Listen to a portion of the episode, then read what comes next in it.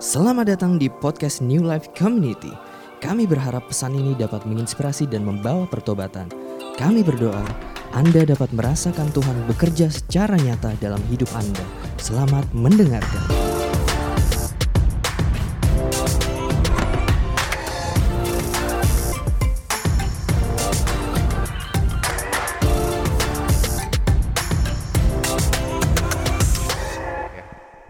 Jawabannya rame.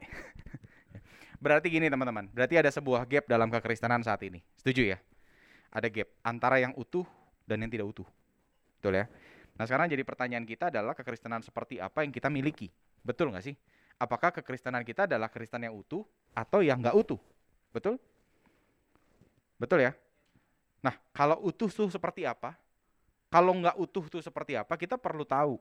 Kalau kita saat ini nggak utuh, kembali lagi ya, saya selalu bilang begini, saya bukannya mentoleransi sebuah dosa dan ketidaksempurnaan. Saya tidak saya bukan mengajak teman-teman untuk mentoleransi hal tersebut, tetapi kita pribadi perlu menerima ketidaksempurnaan kita untuk bergerak kepada satu tolak ukur yang dinamakan sempurna seperti Kristus.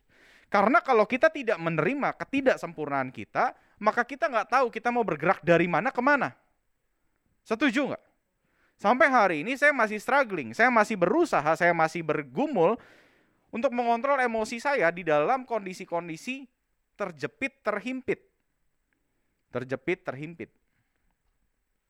Betul? Saya loh, ini saya. Nah mungkin teman-teman, oh saya nggak ada isu dalam hal dalam hal uh, emosi, dalam hal kepercayaan kamu mungkin di dalam tekanan, masihkah kamu percaya, percaya sama Tuhan? Masihkah kamu berseru bahwa Tuhan itu baik? Kalau kita sadar kelemahan kita, kita akan tahu di mana kekurangan kita. Dan di momen itu jangan sampai iblis mengambil peran. Oke ya, paham ya? Jadi kita perlu menyadari ketidakutuhan kekristenan kita tuh poinnya ada di mana. Nah, hari ini kita akan ngebahas tentang tiga tas. Ya, tiga tas yang saya harap bisa menjadi sebuah tolak ukur dan sebuah arahan kita untuk mem, uh, untuk menjadi seorang Kristen, pengikut Kristus yang utuh. Ada tiga tas. Yang pertama identitas, yang kedua kualitas, yang ketiga adalah aktivitas. Ya, kita akan ngebahas satu-satu teman-teman. Kita ngomongin soal identitas. Yang pertama kita ngomongin soal identitas. Kita berbicara tentang siapa. Ngomongin identitas pasti selalu berbicara tentang siapa. Dan saya bolak-balik selalu bilang siapa kita dan siapa Tuhan. Nah, saya mau coba teman-teman coba tarik napas dalam-dalam, buang napas buang napas pelan-pelan ya. Buang napas nggak bisa dalam-dalam. Tarik bisa dalam, buang pelan-pelan ya. Saya mau teman-teman menjawab dua pertanyaan ini dengan sungguh-sungguh di dalam hati teman-teman. Ya. Coba konsen tanya sama diri teman-teman. Pertanyaan pertama yang saya mau ajukan adalah seperti ini siapakah kamu? Sebut nama kamu di dalam hati kamu. Siapakah kamu? Jawab dalam hati. Kalau gue berarti siapakah Stanley? Betul ya? Yang kedua, yang saya mau tanya adalah siapakah Tuhan? Terlepas dari pertanyaan ini dijawab di gereja, pertanyaan ini dilempar di gereja atau di pasar atau di mana pun. Jawaban seumum-umumnya, jangan mentang-mentang gue berdiri di mimbar terus karena oh karena kalau Stan yang jawab berarti konteksnya harus rohani nih. Enggak. Coba deh, realnya seperti apa? Realnya seperti apa? Kita perlu menyadari realnya supaya kita tidak munafik. Betul, gue suka. Realnya seperti apa? Jangan sampai di gereja jawabannya beda, di luar jawabannya beda. Sampai sini nangkap? Kita perlu tahu realnya. Saya pernah satu momen diminta untuk uh, ada satu ada satu klub e-sport, dia bilang begini, boleh nggak tolong ditrainingin tentang dasar dasar dasar hidup lu, dia bilang, dasar hidup gue, dia bilang. Karena gue menemukan satu value yang gue rasa anak-anak ini butuh. Karena mereka menerima hal besar, amount of money, ya karena mereka atlet. Mereka menerima uang ratusan juta dengan modal pendidikan yang kalau kita bisa bilang yang seadanya karena atlet karena fokusnya kan di di bidangnya ya. Kita nggak ngomong mereka pendidikannya rendah, enggak. Mereka melakukan karya yang lain gitu maksud saya. Dan mereka tidak dididik untuk memanage hal tersebut. Gimana caranya mereka punya satu motivasi yang benar, mereka punya karakter yang kuat. Terus gue bilang, gue tidak bisa beranjak dari firman Tuhan untuk ngomongin hal dasar kehidupan. Kalau lu terima, lu terima itu. Kalau lu nggak terima, sorry gue nggak bisa jelasin. Even gue bahas secara umum pun gue nggak punya patokan gue bilang. Tapi kalau gue berjejak pada firman Tuhan, kalau ngomongin dasar lo ya, gampang. Ada dasarnya. Sampai sini paham? Jadi siapa kita, siapa saya, dan siapa Tuhan? Pertanyaan saya gini, setelah tadi saya tanya sama teman-teman semua jawaban realnya di dalam hati teman-teman, pertanyaan saya begini, apakah dua jawaban itu berhubungan? Atau dua jawaban itu dua, dua hal yang berbeda? Tidak saling berhubungan. Maksud saya begini, siapa saya? Jawabannya adalah waktu kita menjawab hal tersebut, kita menjawab dari kacamata siapa? Dari kacamata saya kah? Dari kacamata orang-orang menilai saya kah? Atau dari kacamata firman Tuhan menilai saya? Oke, siapa saya? Saat kita bisa menjawab hal itu sesuai dengan firman Tuhan, kita akan tahu siapa Tuhan dalam salah satu ilmu psikologi kalau nggak salah dia bilang begini, kalau kamu tahu siapa Tuhan kamu, maka kamu akan tahu siapa kamu. Kebanyakan kita, kekristenan kita, kita nggak tahu siapa Tuhan, kita tahu siapa kita, terus salah lagi. Yang mengakibatkan terbalik posisinya, kita menjadi Tuhan atas Tuhan. Nah lo kebayang nggak? Kita memerintah Tuhan, kita mengatur jalannya Tuhan. Ini nggak sesuai ini Tuhan. Loh, kalau ngomong nggak sesuai, dasarnya siapa? Penilaian siapa? Ukuran apa yang dipakai? Ukuran kita. Ukuran masyarakat. Oh, oh hidup saya tidak diberkati. Tunggu, tidak diberkati dalam kacamata siapa? Kacamata Tuhan apa kacamata kita? Apa kacamata dunia? Dua hal tersebut harus berkaitan. Kenapa? Karena identitas berbicara tentang belief system, bagaimana kita mempercayai sesuatu yang membuat kita merespon terhadap sesuatu. Kalau belief sistemnya sudah salah, maka apa pun yang kita lakukan jadi salah karena dasarnya dari situ. Nah, kalau kita percaya siapa Tuhan dan siapa kita dengan esensi yang benar dari firman Tuhan, tentunya perubahan kepercayaan itu akan merubah merubah perilaku kita. Perubahan kepercayaan akan mengubah fokus dan mengubah nilai dalam kehidupan kita.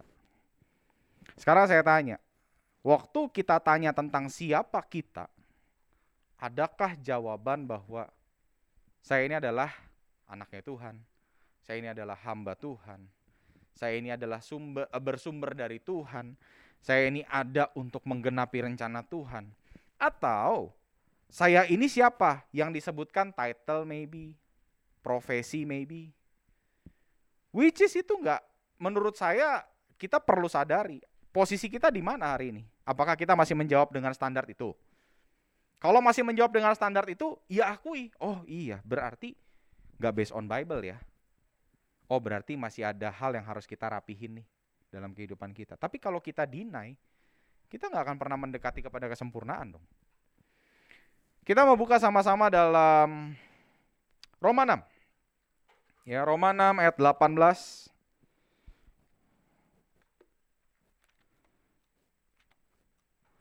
Roma 6 ayat 18. Ya.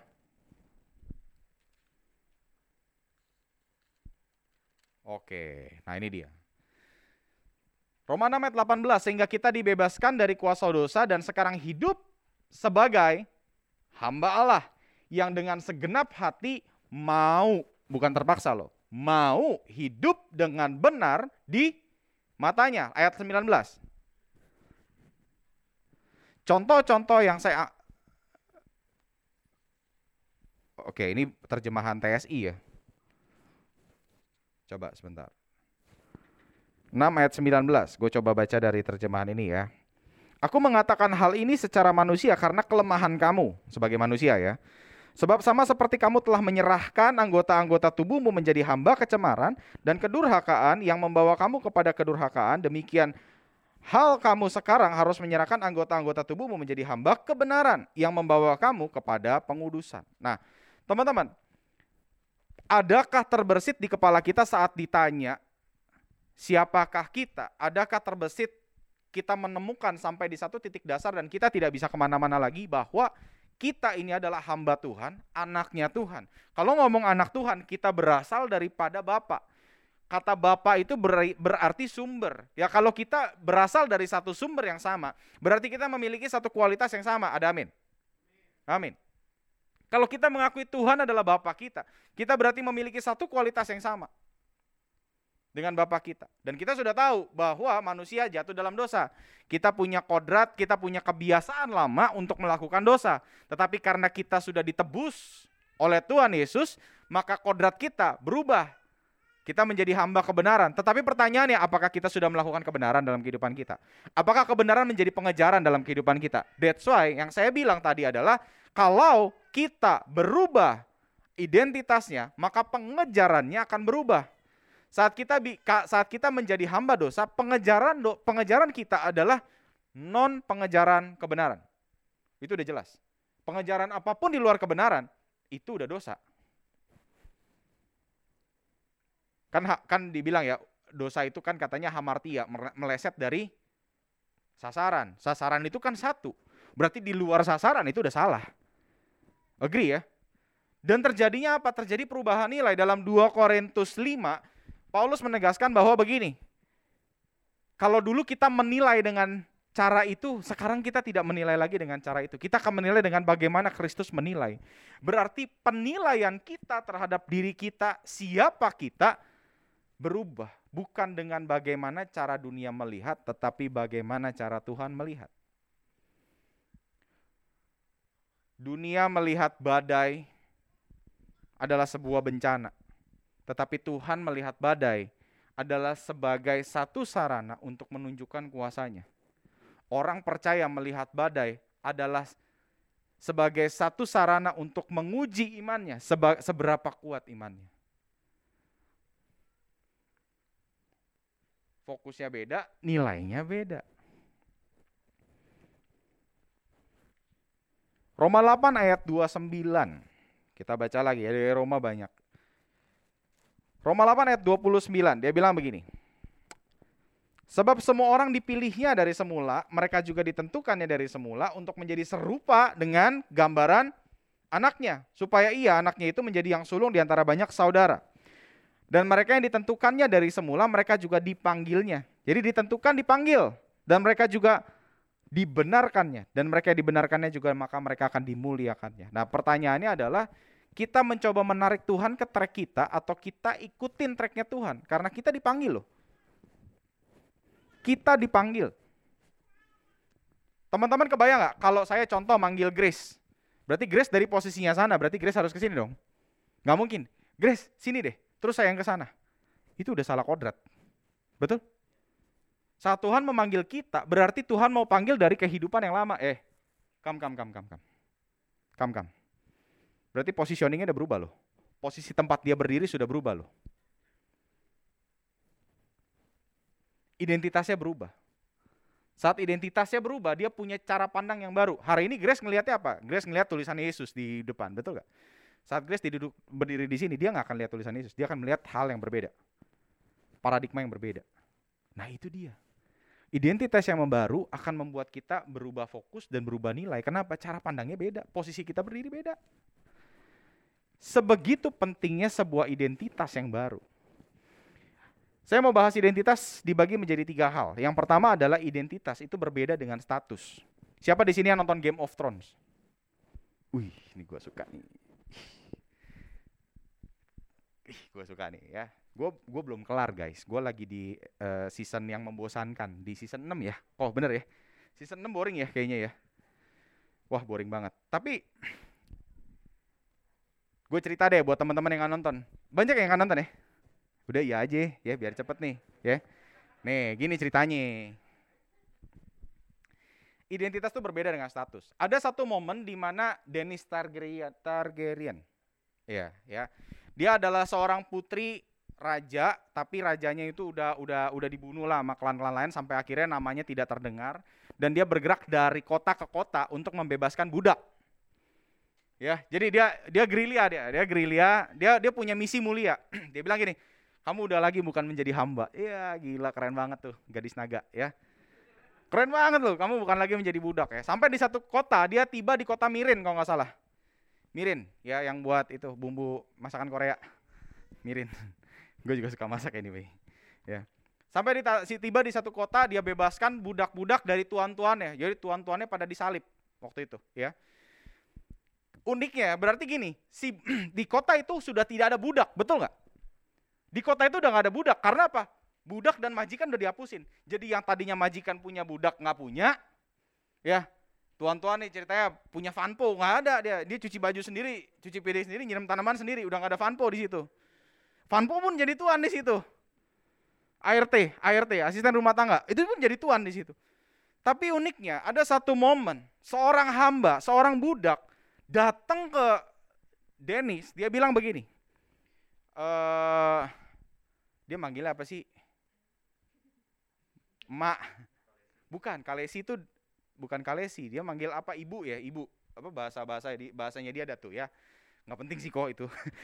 Ya. Dia manggil gini e, bu boleh nggak saya dengan uh, boleh nggak saya dengan kerelaan hati saya balik ke tuan saya? Nggak apa-apa saya jadi budak. Lu kebayang nggak? Kebayang nggak momen itu? Lu dari identitas budak dilepaskan identitas budaknya, lu jadi orang merdeka, tetapi lu memilih untuk balik ke sana lagi. Kebayang nggak? Gue di pas nonton gitu gue bilang, wah orang Kristen banget ini. Eh, udah ditebus loh, taruhannya nyawa loh. Untuk lo keluar dari zona itu, untuk lo keluar dari praktek-praktek lu pengejaran akan dosa lu, tapi berapa banyak akhirnya akhirnya mulai masuk ke shoot ke scene di mana ternyata para budak masih melakukan tindakan perbudakan itu dan mereka menikmati. Kebayang nggak? Identitas berbeda dengan status. Guys, ada fokus yang baru di Roma 6 tadi ditulis. Eh, kamu kamu kamu kamu kamu kamu yang menghambakan diri kepada per uh, kepada dosa. Sekarang kamu itu udah harus menghambakan diri kamu kepada kebenaran. Mau kita merdeka, mau kita di bawah satu kuasa. Kita itu ada di dalam satu satu kuasa. Pertanyaannya gini loh, kita tuh mau ada di bawah kuasa yang mana? Kalau kita masih mengikuti identitas kita, masih mengikuti gua adalah gua. Mau-mau gua, suka-suka gua. Gua adalah gua ya lu lagi diperbudak juga sebenarnya. Lu nggak bilang lu merdeka, lu lagi diperbudak sama keinginan lu, lu lagi diperbudak sama hasrat lu, lu lagi diperbudak sama hawa nafsu lu. Dan Paulus udah bilang hawa nafsu itu menimbulkan ujungnya apa? Maut. Tetapi guys, kita udah dikasih tahu identitas kita berubah dari sebuah pengejaran akan dosa menuju ke pengejaran akan sebuah kebenaran. Dennis Targaryen tidak memberikan satu identitas yang baru. Dia melepaskan statusnya, dia tidak memberikan identitas. Tapi Kristus beda. Dia lepasin lo, dia bilang, ikut aku. Dan kamu akan menjadi hamba kebenaran. Identitas itukah yang ada dalam kehidupan kita? Ada nggak identitas itu? Terpikir, terbersit dalam kehidupan kita. Kalau ada, tindakannya beda identitas itu kekal, status itu bisa berubah.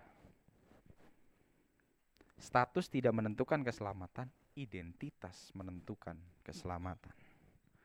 Identitas menentukan fokus kita. Yang kedua, identitas sesungguhnya cuma satu, nggak boleh lebih. Itu yang tadi saya bilang.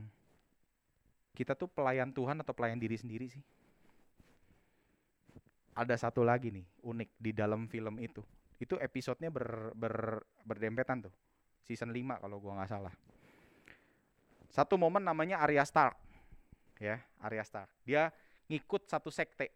Ya, dia ngikut satu sekte karena apa? Karena sekte ini sakti. Sekte ini sakti. Kenapa? Arya Stark bilang begini, ya ada, ada ada orang dari sekte ini bilang begini. Lu sebutin lu karena lu membebaskan gua, kasih gua tiga nama dan tiga-tiganya akan gue bunuh. Sedangkan Arya Stark ini penuh dengan kebencian. Ya kan? Disebutinlah satu-satu dan setiap yang disebutin namanya mati, guys. Bagaimana ceritanya pokoknya mati, guys. Mati, benar-benar mati. Seberkuasa apa, sehebat apa pun dia mati, guys.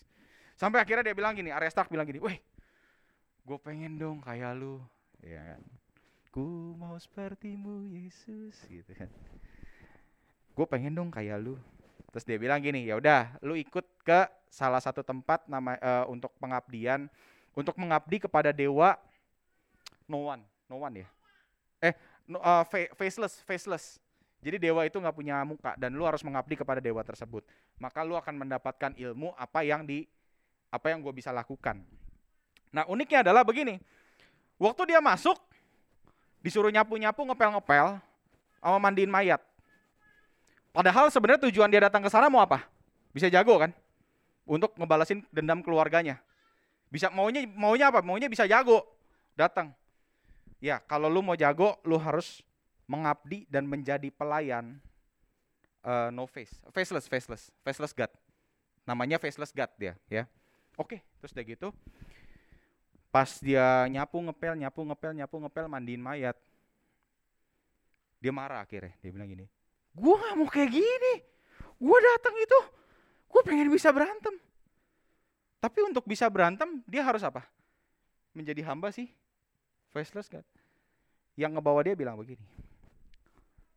Kamu ke sini untuk apa? Untuk bisa berantem. Dan caranya gimana? Melayani melayani faceless God, dia bilang. Enggak, kamu lagi melayani dirimu sendiri.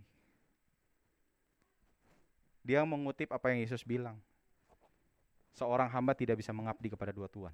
Hari ini lu lagi mengabdi kepada diri lu sendiri.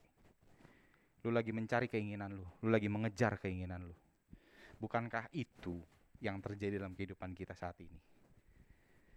Tuhan aku mau berkat dong dikasih kerjaan. Mau kerjaan banyak ya. Gue gak mau kayak gini, gue mau jadi orang kaya. Tuhan kasih aku kuat dong, aku mau kualitas Kristus ada dalam hidup aku. Cia, dalam banget dikasih ujian, dikasih tantangan.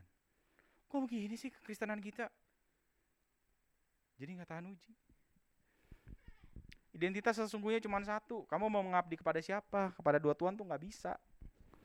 Untuk bisa mengabdi kepada satu Tuhan, lepaskan jubah yang lama, pakai jubah yang baru. Jubah apa? Jubah hamba. Ingat nggak Yohanes 13 waktu Yesus membasuh kaki murid-muridnya? Sebelum dia ngiketin uh, anduk di pinggangnya, itu sebagai tanda seorang hamba. Apa yang Yesus lakukan? Yesus melepaskan jubahnya. Mau nggak kita melepaskan identitas kita, title-title kita, kehormatan kita untuk mengejar kebenaran, menjadi hamba dari kebenaran? Rela nggak sih kita melepas? Yang ketiga, identitas itu mengubah nilai. 2 Korintus 5 ayat 16 tadi gue belum sempat buka ya. Yuk kita buka 2 Korintus 2 Korintus 5 ayat 16 sampai 17.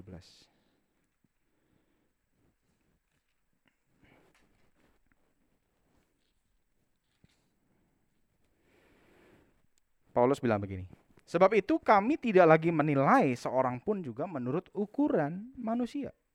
Dan kami dan jika kami pernah menilai Kristus menurut ukuran manusia. Sekarang kami tidak lagi menilai demikian. Jika kami pernah menilai Kristus bahwa Kristus adalah maha kuasa dan sanggup memulihkan kehidupan saya dan harus memulihkan kehidupan saya, hari ini enggak karena saya sadar saya adalah hamba Kristus. Saya tahu Kristus sanggup, tetapi belum tentu itu yang ditaruh dalam kehidupan kita. Belum tentu ini waktunya. Bisa jadi Kristus mau saya kuat, bisa jadi saya lagi dalam sebuah ujian, apakah saya mengejar Kristus ataukah saya mengejar berkatnya. Identitas mengubah nilai, bagaimana kita mengubah Tuhan. Orang-orang di luar sana mengejar Tuhannya untuk mendapatkan apa? Keselamatan, menjaga hartanya, Betul? Menjaga kesehatannya, menjaga keluarganya. Semua yang dilakukan di luaran sana untuk apa? untuk mendapatkan sesuatu. Tetapi perubahan nilai dari perubahan identitas kita, kita bergerak bukan karena untuk mendapatkan sesuatu, tetapi karena kita sudah mendapatkan sesuatu. 2000 tahun yang lalu Kristus sudah mati di kayu salib untuk siapa? Saya dan teman-teman. Identitas itu yang berubah. Dan pola hidup itu yang mengubahkan kita.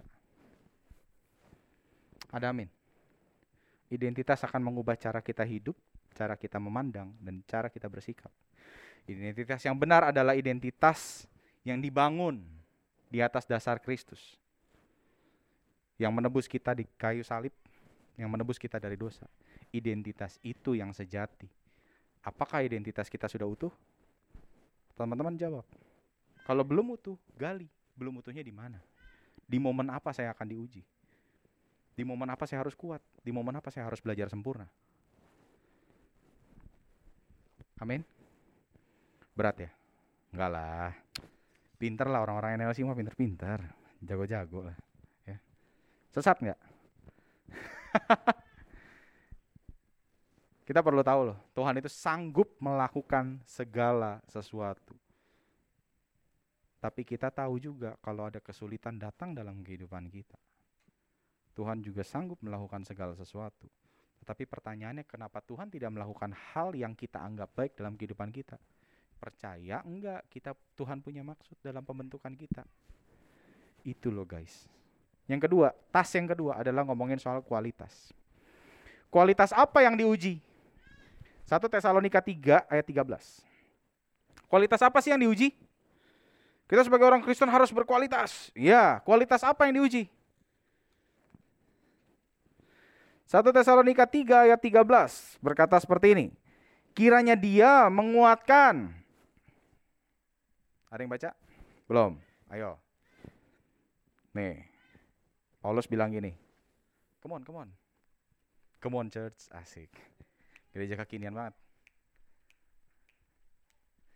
Nih, gue bacain dah ya. Kiranya dia menguatkan hatimu supaya tidak bercacat dan kudus di hadapan Allah dan Bapa kita pada waktu kedatangan Yesus Tuhan kita dengan semua orang kudusnya. Berarti apa yang di berarti apa yang diuji? Kualitas apa yang dicari? hati. Mazmur 26 ayat 1 sampai 3. Daud bilang apa? Mazmur 26 ayat 1 sampai 3. Nih. Doa mohon dibenarkan oleh Tuhan dari Daud. Berilah keadilan kepadaku ya Tuhan, sebab aku telah hidup dalam ketulusan. Kepada Tuhan aku percaya dengan tidak ragu-ragu. Ayat kedua menarik. Ujilah aku ya Tuhan dan cobalah aku selidikilah batinku dan hatiku, sebab mataku tertuju pada kasih setia. Kita nggak akan pernah luput dari ujian hati, teman-teman. Kualitas apa yang mau keluar dalam kehidupan kita itu keluar dari hati. Hati itu akan mencerminkan kualitas kita, mutu kita. Ya. Teman-teman tahu nggak ada survei yang menyatakan begini, hampir 80% sampai 90% orang membeli barang-barang bukan karena logiknya, tetapi karena hatinya. Saat hatinya sudah serak, dia akan cari justifikasi apa pun yang mendukung alasannya dia mau beli barang itu. Jadi yang perlu dimainkan adalah hatinya baru logiknya. Makanya Tuhan bilang segala sesuatu bersumber dari hati. Amsal Salomo bilang apa? Jagalah hatimu dengan segala kewaspadaan karena dari situlah terpancar kehidupan. Kualitas apa yang perlu dijaga dan kualitas apa yang perlu diuji? Kualitas apa yang perlu dibentuk? Hati, guys. 1 Timotius 6 ayat 10 dia bilang begini kan. Akar kejahatan adalah akar segala kejahatan adalah cinta uang. Cinta ngomongin apa? Logika. Bukan. Cinta ngomongin perasaan. Udah cocok nih. Kenapa lu suka sama dia? Wah ya habis wah habis itu disebutin dah justifikasinya. Sometimes ada orang nggak bisa sebutin justifikasinya apa. Ini sorry ya, sorry nih. Pernah nggak ketemu satu pasang? Nih gue bingung. Ah, apa sih yang dia lihat dari ini orang?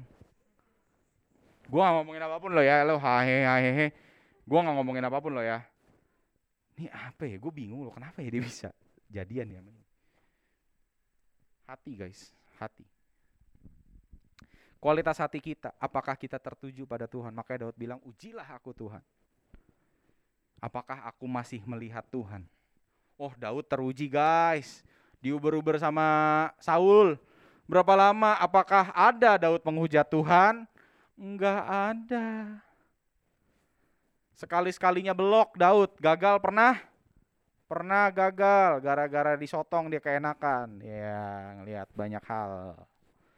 Sampai hal yang enggak, enggak dilihat, jatuh dalam dosa. Tapi apakah itu mengubah fokusnya Daud? Enggak, dia kembali karena tahu fokusnya di mana. Identitas yang benar akan menghasilkan kualitas yang benar, tahu pengejaran yang benar ke mana. Apa yang dilihat? Hati, guys. Hatinya apa? Kuat. Ya, kita percaya nggak bahwa segala sesuatu terjadi untuk mendatangkan kebaikan Roma 8 ayat 28. Percaya nggak sih kita? Ya. Hati kita goyang nggak sih? Ada hal-hal buruk terjadi dalam kehidupan kita, hal-hal berat terjadi dalam kehidupan kita. Goyah nggak sih iman percaya kita sama Tuhan dan tetap nggak sih kita bisa bilang bahwa Tuhan itu baik? Goyang nggak sih? Yang kedua, Ngomongin soal kekuatan. Yakobus 1 ayat 2 sampai 4. Yakobus 1 ayat 2 sampai 4. Nah, ini mantap ini. Saudara-saudaraku, anggaplah sebagai satu kebahagiaan apabila kamu jatuh ke dalam berbagai-bagai pencobaan, sebab kamu tahu bahwa ujian terhadap imanmu itu menghasilkan ketekunan. Dan biarlah ketekunan itu memperoleh buah yang matang supaya kamu menjadi sempurna dan utuh. Sempurna dan kekristenan kita mau utuh nggak?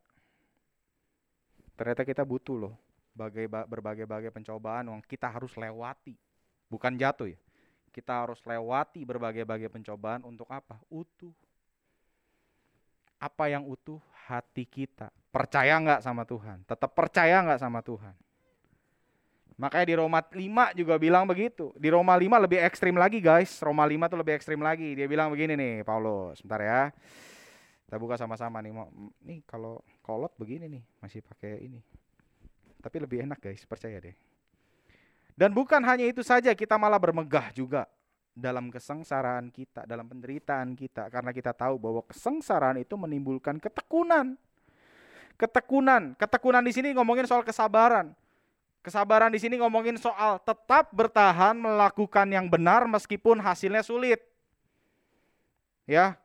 Karena kita tahu kesengsaraan itu menimbulkan ketekunan dan ketekunan menimbulkan tahan uji dan tahan uji menimbulkan pengharapan. Jadi pengharapan kita lahir bukan dari hal omong kosong. Bukan pengharapan kita itu lahir bukan dari kata orang. Oh Tuhan Yesus Maha Kuasa, dia sanggup melakukan segala sesuatu. Bukan dari itu, tetapi dari kata saya apa yang Tuhan bilang terhadap saya. Apa yang Tuhan mau dalam kehidupan saya. Siapa Tuhan di hadapan, siapa Tuhan bagi saya dan siapa saya bagi Tuhan. Kualitas itu loh yang akan muncul. Dan kamu akan bertahan di tengah penderitaan-penderitaan karena melakukan kebenaran loh ya, bukan karena kesalahan sendiri. Ya, jadi kalau lu tertipu investasi bodong karena lu nggak belajar, buk, jangan salahin Tuhan aku tetap bertahan dalam ketekunan. Bukan, itu kebodohan kita. Termasuk saya. Itu kebodohan saya. Jadi jangan nyalain Tuhan kalau udah ketipu di situ. Tuhan, hidup udah susah, kok makin susah. Kok Tuhan karena lu nggak research. Ya salah lu, jangan salahin Tuhan dong. Nah hal ini loh yang meningkatkan kualitas kita. Kita bisa percaya nggak sih, tetap percaya nggak sih sama Tuhan di tengah kesulitan kita? Kualitas kita lahir dari mana? Tuhan pasti tolong. Bukan. Kepercayaan kita bahwa kita adalah hamba Tuhan. Yang selalu diperlengkapi untuk melakukan pekerjaan baik. Efesus 2 ayat 10. Saat kita menemukan kesulitan, Tuhan kok ini buntu ya? Kamu menjerit sama Tuhan. Kamu akan tahu, oh aku diperlengkapi untuk melakukan pekerjaan baik. Dan kamu gak akan pernah berhenti di tengah kesulitan apa pun yang kamu hadapi. Kamu akan terus berpikir, Tuhan, aku harus cari ke mana lagi? Tuhan, aku harus berkembang ke mana lagi? Hal apa lagi yang aku harus pelajari? Di tengah kebuntuan, semua kebuntuan, Tuhan, Tuhan mau apa aku lakukan di dalam kehidupan ini? Apa yang bisa aku kerjakan? Apa yang bisa aku tetap tekuni? Lahir dari mana? Percaya. Lahir dari mana? Hati. Apakah kita tetap berfokus sama Tuhan? Makanya saya bilang apa? Orang yang menanti-nantikan Tuhan. Ya kan? Ia akan seperti Raja Wali. Terbang melintasi badai. Gak unstoppable. Uh, sorry, unstoppable. Bukan enggak unstoppable. Tapi unstoppable. Kamu gak akan pernah berhenti. Kesulitan apa pun gak akan pernah merintangi kamu. Mungkin kamu rest sebentar boleh. Mungkin kamu istirahat sebentar boleh. Tetapi itu tidak akan menghentikan kamu. Kamu akan tahu kapan lagi kamu harus berjalan. Gak ada yang bisa menghentikan anak-anak Tuhan. Gak ada yang bisa menghentikan orang-orang benar dan orang-orang percaya. Kalau dasarnya benar, kalau kualitas hatinya benar dan utuh. Amin. Yang terakhir, kita ngomongin kualitas sudah, kita akan ngomongin adalah aktivitas. Ini terakhir ya, nggak lama. Lukas 6 ayat 43 sampai 45.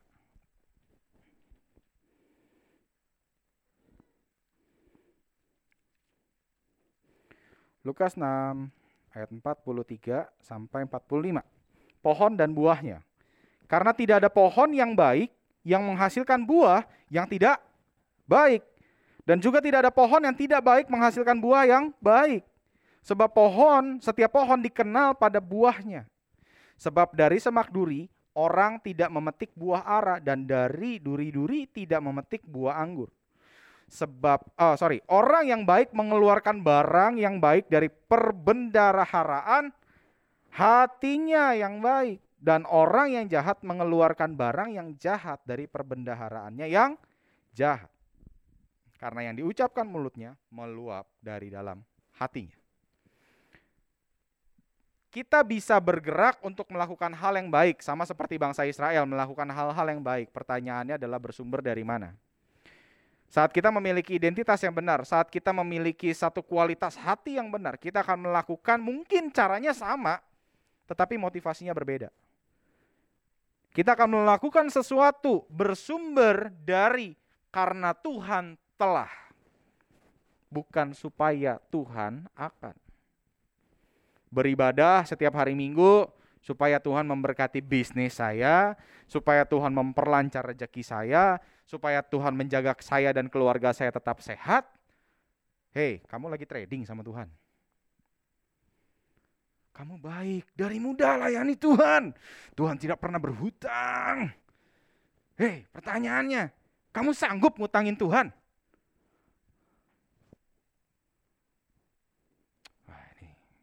Mukanya muka orang berhasil nih. Pasti dari muda pelayanan ya. Lanjutkan. Tuhan tidak pernah berhutang.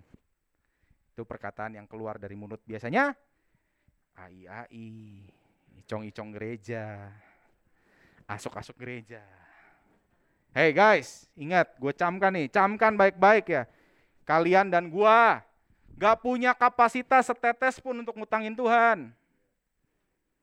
Lakukan segala sesuatu karena Tuhan sudah, bukan Tuhan supaya. Itu yang benar. Ada amin? Aminnya ada. Kuat nggak jalaninnya? Paham nggak? Aktivitasnya coming from mana? Aktivitasnya bisa sama. Berdiri di atas mimbar bisa sama. Motivasinya bisa beda. Betul nggak?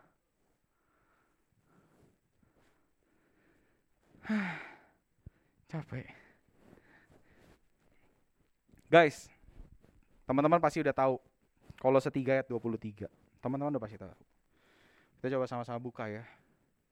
Kalau setiga ayat 23. Apa pun juga yang kamu perbuat, perbuatlah dengan segenap hatimu seperti untuk Tuhan dan bukan untuk manusia. Teman-teman tahu nggak saat teman-teman punya nilai yang benar, teman-teman punya identitas yang benar, teman-teman punya kualitas hati yang benar, teman-teman akan melakukan segala sesuatu dengan cara yang terbaik. Kamu punya bisnis, kamu akan lakukan segala sesuatu dengan cara yang terbaik. Supaya apa? Supaya cuan, bukan. Supaya Tuhan disenangkan lewat apa yang kamu kerjakan. Kamu punya pekerjaan kantor. Kamu lakukan dengan cara yang baik. Meskipun gak, dili gak dilihat orang, supaya apa? Supaya promote, naik gaji. No, supaya Tuhan disenangkan. Naik gaji nggak naik gaji itu urusan bukan urusan kita. Gue pernah ada di satu momen di mana gue tidak merasa tidak dihargai oleh korporat gue. Gue merasa gue merasa down banget, tapi di satu titik gue bilang gini, bangun, bangun, bangun, bangun. Dan gue ngomong gitu nggak bisa sehari dua hari guys. Nih gue ngomong ya, gue berdiri di mimbar nih. Gue pun sama, gue pun melakukan hal yang sama, gue pun pernah jatuh juga. Bukan berarti kita semua di sini perfect. Tapi kita perlu sadar saat kita jatuh. Makanya gue bilang, ketidaksempurnaan perlu diterima untuk dirubah. Kalau kita dinai, kita nggak ngaku bahwa saat itu gue kecewa. Gue nggak bisa mengobati hati gue guys. Wah gue bilang gue kecewa banget sama korporat ini. Gue gua akhirnya gue kasih setengah-setengah semuanya. Hah? Gaji gue dipotong, gue bilang. Tuh, yang tuh dipotong 50%. Nyambut tamu, senyum aja setengah. Orang cuma dibayar setengah. Kan biasanya gini ya. Nggak usah. Sangat setengah aja orang lu dibayar cuma setengah. Lu punya hak kok dibayar cuma setengah. Eh, tetapi apa tadi? Kita tidak menilai dengan cara kacamata manusia menilai. Makanya aktivitasnya pun beda. Gue bilang, Tuhan, kasih gua kasih gua semangat.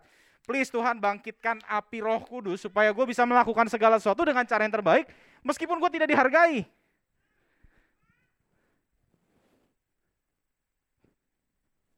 uang, promosi itu adalah alat untuk memenuhi kebutuhan hidup kita.